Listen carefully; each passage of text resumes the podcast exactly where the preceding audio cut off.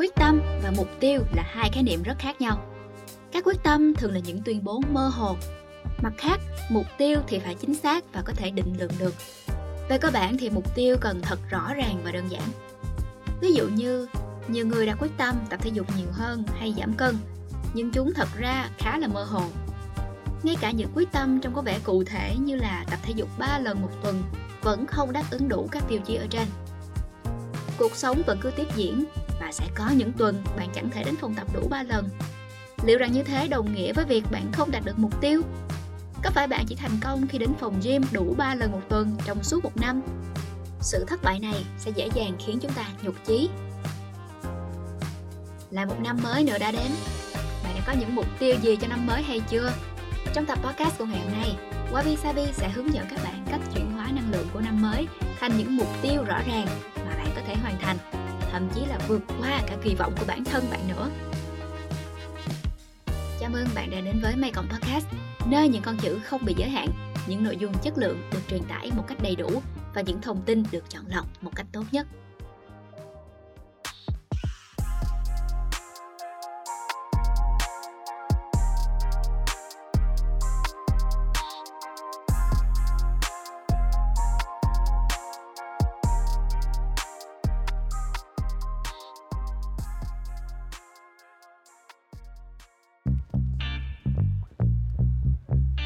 Gặt hái mọi mục tiêu trong năm hai không hai hai với bộ bí kíp sau đây. Tôi chưa bao giờ thích những quyết tâm cho năm mới, New Year's Resolutions cả. Chúng trông nửa vời và chỉ nhằm đặt ra vài cam kết mơ hồ vào một ngày tùy hứng vào đầu năm. Thế nhưng ngay bây giờ, mặc dù vẫn nghĩ đây là một ngày khá tùy tiện, tôi vẫn tin rằng nếu được thực hiện đúng, các quyết tâm của mình có thể trở thành công cụ hữu hiệu giúp chúng ta nhìn nhận, ưu tiên cũng như đưa ra một số cam kết chắc chắn nhằm giúp đạt được mục tiêu của chúng ta trong tương lai. Từ khóa cần phải chú ý ở đây là nếu được thực hiện đúng. Năm vừa qua thì tôi cùng người bạn tốt Hoàng Vũ Dương của mình đã thử trải nghiệm nhiều cách tiếp cận các quyết tâm năm mới và chúng tôi đã thành công rực rỡ. Vào đầu năm, tôi và Dương đã cùng nhau chia sẻ danh sách mục tiêu. Sau đó, trong năm và mỗi cuối tháng thì chúng tôi có một cuộc gọi kiểm tra để báo cáo về tiến độ kế hoạch và giúp nhau đi đúng hướng. Hai điểm cốt lõi làm nên thành công của cách tiếp cận này bao gồm các mục tiêu có thể định lượng được và trách nhiệm giải trình được xác định một cách rõ ràng. Trong bài viết này thì tôi sẽ mô tả lý do tại sao những đặc điểm kể trên lại quan trọng đến thế, cũng như cách chúng tôi tận dụng chúng để đạt được mục tiêu đề ra. Thứ nhất, xác định tốt mục tiêu. Quyết tâm và mục tiêu là hai khái niệm rất khác nhau. Các quyết tâm thường là những tuyên bố mơ hồ. Mặt khác, mục tiêu phải chính xác và có thể định lượng được. Về cơ bản thì mục tiêu cần thật rõ ràng và đơn giản. Ví dụ, nhiều người đã quyết tâm tập thể dục nhiều hơn hay là giảm cân, nhưng chúng thực ra lại khá là mơ hồ. Ngay cả những quyết tâm trông có vẻ cụ thể như là tập thể dục ba lần một tuần vẫn không đáp ứng các tiêu chí trên. Cuộc sống vẫn cứ tiếp diễn và sẽ có những tuần bạn chẳng thể đến phòng tập đủ ba lần. Liệu rằng như thế có đồng nghĩa với việc bạn không đạt được mục tiêu hay không? Có phải bạn chỉ thành công khi đến phòng gym đủ ba lần một tuần trong suốt một năm? Sự thất bại này dễ dàng khiến chúng ta nhụt chí. Một mục tiêu tốt sẽ không bao hàm điều kiện thất bại vĩnh viễn, mà là thành công vĩnh viễn. Thomas Franzl. Tương tự, các mục tiêu khác liên quan tới việc tập thể dục sẽ là nâng một trăm ba mươi sáu ki lô gam tạ, chạy năm ki lô mét trong vòng ít hơn hai mươi lăm phút, giảm chừng mười lăm phần trăm lượng mỡ cơ thể. Như bạn có thể thấy, tất cả các mục tiêu này hoàn toàn định lượng được và việc thực hiện chúng cũng khá dễ dàng. Bạn còn có thể đánh dấu check sau khi hoàn thành mục tiêu. Không giống như ví dụ đến phòng tập ba lần một tuần. Tuy nó có tính định lượng nhưng chỉ có điều kiện thất bại, không có điều kiện thành công. Mục tiêu với tỷ lệ thất bại cao sẽ dễ làm ta nản chí. Tôi chỉ đến phòng tập hai lần vào tuần vừa rồi và thầm nghĩ hay là cứ ngừng kế hoạch lại đi. Dù sao mình cũng chẳng đạt được điều mình muốn đâu. Mặt khác, các mục tiêu đi kèm với điều kiện thành công giúp chúng ta có thêm động lực. Tuần trước tôi không tập thể dục nhiều.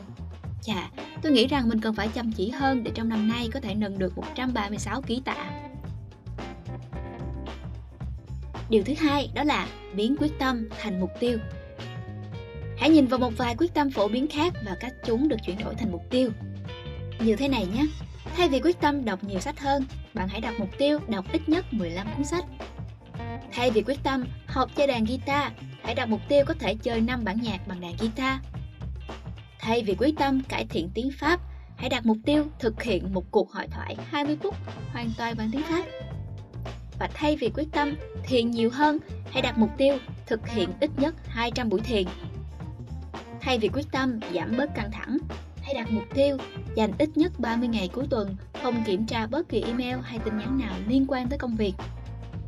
Thay vì quyết tâm tiết kiệm tiền, hãy đặt mục tiêu có ít nhất mười nghìn đô trong tài khoản tiết kiệm. Thay vì quyết tâm dành nhiều thời gian hơn cho gia đình, hãy đặt mục tiêu dành ít nhất năm mươi buổi tối quây quần cùng các thành viên mà không động đến điện thoại. Bây giờ thì bạn đã hiểu hơn về ý tưởng này rồi đúng không? Điều thứ ba, mục tiêu cụ thể chính là sức mạnh của sự tập trung. Do tính chất cụ thể và có thể định lượng được, một vài mục tiêu dưới đây chỉ là một phần nhỏ của quyết tâm ban đầu, như ít căng thẳng hơn hay dành nhiều thời gian chất lượng hơn với gia đình. Và do đó, chúng có vẻ khá hẹp. Nhưng chính sự tập trung này khiến ta có thể dễ dàng đạt được thứ mình muốn ngay từ bước đầu. Thông thường, động lực được xây dựng thông qua các mục tiêu cụ thể sẽ có tác động kích thích lớn hơn nhiều so với một mục tiêu chung chung. Bạn không thể nâng được một trăm ba mươi sáu ký tạ nếu không tới phòng tập thường xuyên để rèn luyện cơ thể khỏe mạnh và thon gọn hơn. Sự định lượng thay đổi tùy vào mỗi cá nhân. Quan điểm của tôi về thời gian chất lượng với gia đình hay tập thể dục nhiều hơn có thể khác xa so với suy nghĩ của bạn. Vì vậy, hãy tự điều chỉnh các mục tiêu theo nhu cầu riêng của chính bạn. Cũng cần lưu ý rằng các mục tiêu nhỏ này còn có một lợi ích khác, đó là chúng có thể đo lường được. Ví dụ, X cuốn sách, Y buổi tập, Z số tiền. Với những con số, ta không chỉ định lượng được mục tiêu mà còn theo dõi được tiến độ của quá trình. Mỗi khi đọc xong một cuốn sách hoặc gửi được một số tiền, về cơ bản thì bạn đã hoàn thành được một mục tiêu nhỏ và có một cảm giác rất rõ ràng rằng bản thân đang ngày càng tiến gần đến vạch đích cuối cùng. Điều này thúc đẩy tinh thần và khiến mục đích cuối cùng của bạn trông có vẻ dễ dàng hơn. Điều tiếp theo, lấy đà bằng cách giữ cho mục tiêu đơn giản. Một cái mục tiêu tốt là một cái mục tiêu đơn giản. Bill Gates đã từng nói như thế này: hầu hết mọi người đánh giá quá cao những gì họ có thể làm trong một năm và đánh giá thấp những gì họ có thể làm trong mười năm. Vì lý do này, chúng ta nên giữ cho các mục tiêu của bản thân ở mức dễ và có thể đạt được. Nếu mục tiêu bạn đặt ra được hoàn thành chỉ trong vài tháng thì thật tuyệt vời. Chúng ta có thể xây dựng mục tiêu khác dựa trên động lực đó và nâng nó lên một độ khó cao hơn. Những mục tiêu dài hạn vô cùng quan trọng và có giá trị. Đặc biệt hơn, chúng có thể đóng vai trò định hướng cho đường lối tổng thể của chúng ta. Nhưng những mục tiêu tôi đề cập thì lại khác. Chúng nhằm mục đích khiến ta tiếp tục tiến lên. Chúng là những bước đệm và động lực hướng tới tham vọng dài hạn lớn hơn. Số lượng và loại mục tiêu nên đề ra. Bạn nên đặt mục tiêu bao nhiêu và đó là những loại mục tiêu nào? Tôi nghĩ sẽ không có câu trả lời chung cho tất cả chúng ta đâu. Một vài người, điển hình như là Darius Foroux, đề xuất chỉ nên chọn một mục tiêu cho mỗi lĩnh vực trong cuộc sống, ví dụ sự nghiệp, các mối quan hệ, vân vân. Tôi nghĩ rằng với vài người thì điều này khá hiệu quả, nhưng với cá nhân của tôi thích cách tiếp cận phóng khoáng hơn một chút. Theo đuổi nhiều mục tiêu trong cùng một lĩnh vực thì cũng chẳng có gì là sai cả.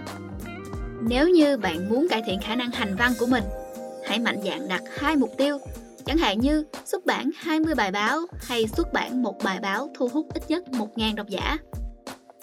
Tương tự đối với tổng số mục tiêu, trong khi vài người chỉ đặt ra hai hoặc ba mục tiêu vì họ dễ thấy choáng ngợp với con số lớn hơn, những người khác lại thích đặt ra bảy hoặc tám mục tiêu. Chỉ cần làm điều bản thân cảm thấy hợp lý, và sau đó cứ dần dần học hỏi và điều chỉnh cho phù hợp với khả năng của mình. Sau cùng, bạn chính là người hiểu rõ mình muốn gì nhất và tìm ra điều phù hợp với mình nhất. Sức mạnh của trách nhiệm. Xác định rõ ràng các mục tiêu là bước đầu tiên. Để đạt được thứ mình muốn, bạn còn phải có trách nhiệm giải trình. Khi chỉ có một mình bạn biết về mục tiêu và quyết tâm của mình, bạn sẽ rất dễ dàng từ bỏ chúng. nhưng một khi bạn kể cho người khác nghe về điều bạn quyết tâm làm, nó sẽ trở nên cụ thể hơn nhiều. Bỏ cuộc đột nhiên trở thành một lựa chọn xa vời với nhiều hậu quả hơn. Cách để thực hiện điều này đó chính là hãy chọn cho mình một người bạn đồng hành. Có rất nhiều cách thiết lập trách nhiệm giải trình, nhưng phương án tốt nhất là hãy chọn cho mình một người bạn đồng hành trong quá trình thực hiện mục tiêu. Lý tưởng nhất là bạn thân hoặc ai đó thực sự muốn thực hiện thử nghiệm này cùng với bạn. Bạn có thể đăng tải mục tiêu của mình lên Facebook hoặc Twitter, nhưng việc có một người bạn ngoài đời thực để cùng đồng hành mang lại rất nhiều lợi ích. Đầu tiên, bạn có thể có những mục tiêu mà bản thân cảm thấy không thoải mái khi phải chia sẻ công khai, hoặc một mục tiêu công việc nào đó nhạy cảm không thể đăng tải lên mạng xã hội. Chia sẻ và thảo luận về những điều như vậy với một người bạn thân sẽ dễ dàng hơn rất nhiều. Tôi hoàn toàn tin tưởng Dương, một người bạn thân của tôi, và tôi cảm thấy cực kỳ thoải mái khi thảo luận những vấn đề nhạy cảm với cô ấy một cách cởi mở. Nếu được, hãy thực hiện bài tập này với một người mà bạn cảm thấy tin tưởng và thoải mái mở lòng. Các bạn thính giả của May Cộng Podcast thân mến, chúng ta đang bước vào những ngày đầu tiên của năm hai không hai hai. Vì vậy, hãy dành một ít thời gian để xác định mục tiêu của bạn cho năm nay là gì. Khi bạn đã chọn được bạn đồng hành, hãy dành thời gian xác định mục tiêu dựa theo các hướng dẫn như trên. Lưu ý là các bạn cũng không cần phải quá vội vàng chỉ vì năm mới đã đến rồi. Mặc dù tôi trình bày ý tưởng này với Dương vào cuối tháng mười hai năm hai không một bảy, chúng tôi không thực sự xác định phải chia sẻ mục tiêu cho tới tận cuối tháng một năm hai không một tám. Tôi thật lòng khuyên bạn nên làm điều này. Hãy dùng khoảng thời gian cuối năm để nhìn lại mười hai tháng đã qua và sau đó dùng cả tháng một để suy nghĩ và xác định mục tiêu cho năm mới, là cả tháng một nha. Nếu bạn đã sớm xác định được mục tiêu của bản thân, hãy chia sẻ chúng sớm nhất có thể. Một cuộc gọi hay là một cuộc gặp mặt vào cuối tháng một cũng là một cơ hội tốt để bạn chính thức trao đổi danh sách mục tiêu và cam kết thực hiện chúng. Câu chuyện đến đây thì chưa hết, bởi vì sau khi chúng ta đặt ra các mục tiêu thì chúng ta còn phải kiểm tra hàng tháng. Một lợi ích khác của việc có một người bạn đồng hành tận tâm đó chính là những cuộc kiểm tra hàng tháng. Cuộc kiểm tra có thể diễn ra thông qua hình thức gặp gỡ trực tiếp hoặc giống như cách mà tôi và Dương từng làm, đó là kiểm tra qua điện thoại. Vào cuối mỗi tháng thì chúng tôi có chừng ba mươi đến sáu mươi phút gọi điện thoại kiểm tra tiến độ của nhau. Bạn có thể sắp xếp sẵn các cuộc kiểm tra hoặc chọn một ngày ngẫu nhiên, bất cứ khi nào bạn rảnh cũng được. Tôi muốn nhắc lại một lần nữa, hãy chọn phương thức phù hợp với bản thân của mình. Trong các cuộc gọi này, chúng tôi sẽ lần lượt xem qua các danh sách mục tiêu, thảo luận về tiến độ, lập kế hoạch cho tháng tiếp theo và bàn luận về bất kỳ rủi ro hoặc nghi vấn nào.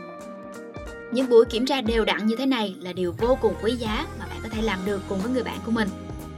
Chúng buộc bạn phải suy ngẫm về những điều bạn đã hoặc chưa đạt được, khiến bạn tận hưởng cảm giác thành tựu ở mức cao hơn bằng cách gợi nhớ và chia sẻ chúng với một người bạn, khiến cho những sai lầm thất bại trở nên bớt nghiêm trọng. Việc này cũng cho phép bạn được góp ý về cách cải thiện và giúp bạn vượt qua những trở ngại hoặc thất bại trong tương lai. Ở một mức độ nào đó, sự khôn ngoan chính là lắng nghe lời khuyên nhủ. Cho người khác lời khuyên thì dễ biết bao, nhưng lại rất khó để làm theo lời khuyên mà bạn biết là tốt nhất. Theo Sam Harris. Thường thì chúng ta biết sẵn câu trả lời cho những mối lo toan của bản thân, nhưng thật khó để nghe theo lời khuyên của chính mình. Thế nhưng, với lời khuyên y hệt đó, nhưng được thốt ra từ một người bạn lại có sức mạnh lớn hơn rất nhiều. Có một chiến hữu để mang lại chia sẻ trải nghiệm cũng mang lại sự kết hợp giữa tình bạn thân thiết, cảm giác hòa mình vào cuộc sống của nhau, không muốn làm người kia thất vọng, cũng như một chút cạnh tranh lành mạnh. Và nếu bạn cùng người bạn đồng hành là kiểu người phát triển mạnh trong môi trường cạnh tranh, bạn thậm chí có thể muốn xem xét biến điều này thành một cuộc cá cược, cam kết thực hiện một điều gì đó, có thể đánh vào tài chính chẳng hạn, trong trường hợp một trong hai người không đạt được mục tiêu. Việc ghét bị thua cuộc có thể trở thành một nguồn động lực mạnh mẽ. Nhưng một lần nữa, phương pháp này cũng có những mặt trái và không phù hợp với tất cả mọi người. Cá nhân tôi và Dương không chọn cách làm này. Cuối cùng, một lợi ích phụ không liên quan đến việc sở hữu bạn đồng hành, đó là bạn sẽ có dịp chuyện trò với những người thân thiết về những vấn đề quan trọng mỗi tháng một lần. Từ bản thân điều đó cũng đã có giá trị vô bờ rồi đó. Trong một bài đăng gần đây thì Thomas Oppong đã đề nghị hãy xác định những điều có giá trị với bạn. Tốt hơn hết là chọn những thứ bạn muốn thay đổi và tạo ra phương pháp giúp hoàn thành chúng. Có một người bạn đồng hành cùng đạt được mục tiêu và cuộc kiểm tra thường xuyên chắc chắn là một trong những phương pháp hữu hiệu nhất mà tôi từng nghĩ ra.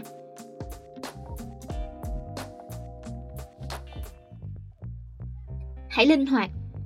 Một khi bạn đã xác định được mục tiêu và tìm được người bạn đồng hành, điều cuối cùng cần ghi nhớ là đừng ngại thay đổi hay hủy bỏ mục tiêu nếu chúng không còn phù hợp. Theo Jim Carroll, lý do mà hầu hết chúng ta không hài lòng là do ta không đạt được mục tiêu cho bản thân ở tương lai, mà chúng ta đạt mục tiêu cho con người của chúng ta trong hiện tại. Người đặt mục tiêu vào khoảng thời gian đầu năm không giống với người sẽ hoặc sẽ không thực sự đạt được chúng sau này. Nhưng lưu ý rằng điều này rất khác với việc chọn từ bỏ. Trong nhiều trường hợp, các mục tiêu ban đầu hoặc sẽ biến thành mục tiêu liên quan hoặc sẽ bị thay thế bởi một mục tiêu hoàn toàn mới. Đôi khi các mục tiêu cụ thể không có gì sai cả, nhưng thời gian thực hiện thì lại có vấn đề. Trên hết, khi bạn quyết từ bỏ hoặc hoãn việc thực hiện kế hoạch vì bất cứ lý do nào, bạn cần phải giải thích rõ ràng với người bạn đồng hành của mình. Điều này khiến bạn ít có khả năng từ bỏ mục tiêu chỉ vì những lý do như lười biếng hoặc cảm thấy bất tiện, đồng thời buộc bạn phải tự nhìn nhận lại các quyết định và ưu tiên của mình. Cả tôi và Dương thì đều có những cái mục tiêu đã được đặt ra vào đầu năm mới, nhưng sau đó chúng tôi lại quyết định không thực hiện chúng nữa. Đối với Dương thì đó là việc hoàn thành cuốn sách mới. Hóa ra, thời gian thực hiện mục tiêu này chưa thực sự khả thi. Ngoài ra, những cơ hội bất ngờ khác cũng xuất hiện và chúng cần được ưu tiên hơn. Với tôi thì đó là sản xuất năm bài hát mới hoặc thực hiện một buổi trình diễn nhạc sống. Cuối cùng, tôi chỉ sản xuất được năm ca khúc và chẳng thể nào trình diễn một buổi nhạc sống nào. Nhưng đó là sự lựa chọn có ý thức. Tôi đã có thể vội vàng sản xuất thêm hai bài hát và hoặc thực hiện một buổi trình diễn nửa vời. Nhưng những gì tôi đạt được về chất lượng của các ca khúc đã hoàn toàn làm lu mờ mọi kỳ vọng lớn nhất của tôi hồi đầu năm. Và cuối cùng, tôi đã chọn xây dựng nền tảng cho những thứ vĩ đại hơn vào năm tới, thay vì cố chấp bám chặt lấy dự định ban đầu. Đôi khi, bạn cần phải nhận ra rằng mục tiêu của bạn là quá thiển cận, và việc cố gắng hoàn thành mục tiêu chỉ vì không muốn từ bỏ, về lâu dài có thể ảnh hưởng đến những thành tựu lớn hơn nhiều. Những cơ hội mới tự xuất hiện, và bản thân chúng ta cũng sẽ thay đổi trong thời gian một năm. Chúng ta cần phải linh hoạt và cho phép các mục tiêu thay đổi phù hợp hơn. Kết quả. Áp dụng những công cụ và chiến thuật này thì Dương và tôi đều đạt được một số thành công lớn vào năm nay. Tôi cũng đã chia sẻ một số mục tiêu của chúng tôi ở phía trên. Tôi không muốn và không thể chia sẻ toàn bộ danh sách với các bạn, nhưng tôi sẽ cung cấp cho bạn thêm thông tin về ba mục tiêu của tôi và thành quả cuối cùng mà tôi gặt hái được. Đó là có một buổi diễn thuyết. Một trong số những mục tiêu của tôi là được diễn thuyết. Tôi thật sự rất thích diễn thuyết và tôi nghĩ rằng tôi khá giỏi điều này. Nhưng suốt năm hai không một bảy, và có lẽ là cả năm hai không một sáu, tôi không có cơ hội nào để làm điều đó. Vì thế, tôi đã đặt cho mình một mục tiêu khiêm tốn, đó là một cuộc diễn thuyết. Mục tiêu khiêm tốn này chính xác là một trong những gì tôi kỳ vọng. Nó đủ dễ dàng và không hề đáng sợ, thúc đẩy tôi bắt đầu làm việc, và động lực có được từ việc hoàn thành mục tiêu đã giúp tôi tiến xa hơn. Tôi chắc chắn đã vượt xa ý định ban đầu. Tôi có trung bình một bài diễn thuyết trong một tháng, từ những cuộc nói chuyện nhỏ, thân mật với một vài người, cho đến trình bày trên sân khấu lớn trước hàng trăm thính giả tại hội nghị công nghệ giê pê u của Nvidia. Một mục tiêu khác mà tôi đã từng đề cập đó là xuất bản một bài báo thu hút một nghìn độc giả. Vào thời điểm cam kết thực hiện điều này thì tôi chỉ mới xuất bản chỉ một bài báo và tôi không thể nào thu hút được một nghìn độc giả đâu. Tôi không hề có tham vọng trở thành một nhà báo, nhưng cuối cùng, tính đến thời điểm hiện tại, tôi đã xuất bản hơn hai mươi lăm bài báo trong vòng một năm và một vài bài trong số đó thu hút hàng ngàn người đọc. Và chính nhờ sự thành công từ việc viết lách, tôi cũng có thêm nhiều cơ hội tuyệt vời, chẳng hạn như được làm khách mời trên podcast mang tên John Fitch Wonderful Time Off, tạm dịch tới là thời gian nghỉ dưỡng tuyệt vời của John Fitch. Một lần nữa, một mục tiêu rất đổi khiêm tốn ban đầu đã giúp tôi có động lực và đạt được thành tựu mình đặt ra.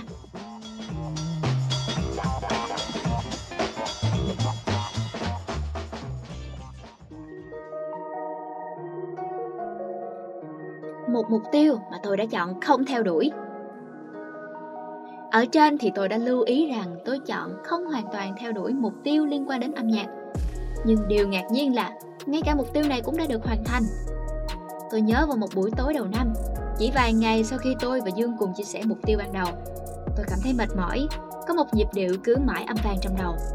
Thế rồi, tôi nghĩ rằng nếu muốn đạt được mục tiêu của bản thân, tôi sẽ phải bắt đầu từ những việc nhỏ. Và tôi cũng cần một điều gì đó để kể với Dương trong lần kiểm tra tiếp theo. Vì vậy, tôi đã biến nhịp trống nhỏ trong tâm trí của mình thành một nhịp điệu hoàn chỉnh. Tôi quay video trực tiếp quá trình sản xuất giai điệu, thêm một chút nhịp trống, giúp ông bass drum, sau đó sử dụng một vài hiệu ứng. Tôi đã chia sẻ video đó trên Instagram. Ngay hôm sau, một người bạn của tôi đã liên hệ và ngỏ ý muốn hợp tác tham gia sản xuất nhạc cho một dự án mới mà anh ấy đang thực hiện. Tôi hoàn toàn kinh ngạc, và thành thật mà nói thì tôi cũng hơi lo lắng. Tôi đã cảnh báo cho anh ta rằng tôi chỉ là một tay nghiệp dư, nhưng cũng đã rất hào hứng với cơ hội này và đồng ý tham gia. Nếu tôi không lên kế hoạch cho mục tiêu và chia sẻ nó với Dương, tôi đã không sản xuất nhạc vào buổi chiều hôm đó vì quá lười biếng. Nếu tôi không sẵn sàng làm lại beat và chia sẻ nó, tôi đã không thể tham gia vào dự án âm nhạc kia. Những tác nhân nhỏ bé sẽ dần dần tích lũy khi bạn bắt đầu hành động, và những thứ bé nhỏ ấy có thể tạo ra nguồn động lực đáng kinh ngạc. Kết luận, hơn một năm trước, tôi hẳn đã cười nhạo bất cứ ai nói rằng nhìn theo góc độ nào đó, tôi cũng nên xem mình là một nhà văn hoặc một nhạc sĩ thực thụ. Nhưng bây giờ, nhờ những mục tiêu đơn giản này, mọi giả thuyết họ đưa ra đều trở thành sự thật. Hàng nghìn người đọc các bài viết của tôi và nghe thứ âm nhạc tôi sản xuất. Tôi thậm chí đã kiếm được bộn tiền từ cả hai công việc trên. Đây mới chỉ là khởi đầu. Thay vì đạt được mục tiêu cuối cùng, thành tựu của tôi năm nay chỉ là đặt nền móng cho những cơ hội lớn hơn và thú vị hơn nhiều trong năm tới. Đây là những cơ hội mà thậm chí cách đây vài tháng tôi còn chưa dám nghĩ tới chúng. Dương và tôi chắc chắn sẽ làm điều tương tự một lần nữa trong năm nay. Mặc dù vẫn chưa xác định được hoàn toàn mục tiêu năm tới, nhưng tôi biết rằng nhờ có kết quả đạt được vừa rồi thì các mục tiêu có thể đạt được của năm tới sẽ dễ dàng hơn rất nhiều. Tôi khuyến khích bạn cùng thử phương pháp này với chúng tôi, bởi vì nó thực sự rất đơn giản. Cuối cùng, tôi cầu chúc cho tất cả mọi người một năm mới hạnh phúc. Năm hai không hai hai sẽ là một năm tuyệt vời. Và đó là bài viết gặt hái mọi mục tiêu trong năm hai không hai hai với bộ bí kíp sau đây. Đây là một bài viết trên Wabi Sabi Studio và có tham khảo từ bài viết của Max Frenzel, How to Achieve Your Ambitions in a New Year. Các bạn có thể đọc lại bài viết này trên tab May Cộng. May Cộng là nơi tập trung những nội dung chất lượng, những bài long form và podcast được đầu tư chất xám và thời gian đến từ hàng ngàn nhà sáng tạo trên khắp thế giới. Hẹn gặp lại các bạn vào các số podcast tiếp theo của May Cộng, phát hành đều đặn hàng tuần vào hai mươi mốt giờ mỗi thứ hai và thứ sáu. Còn mình là Ai Lan Nguyễn.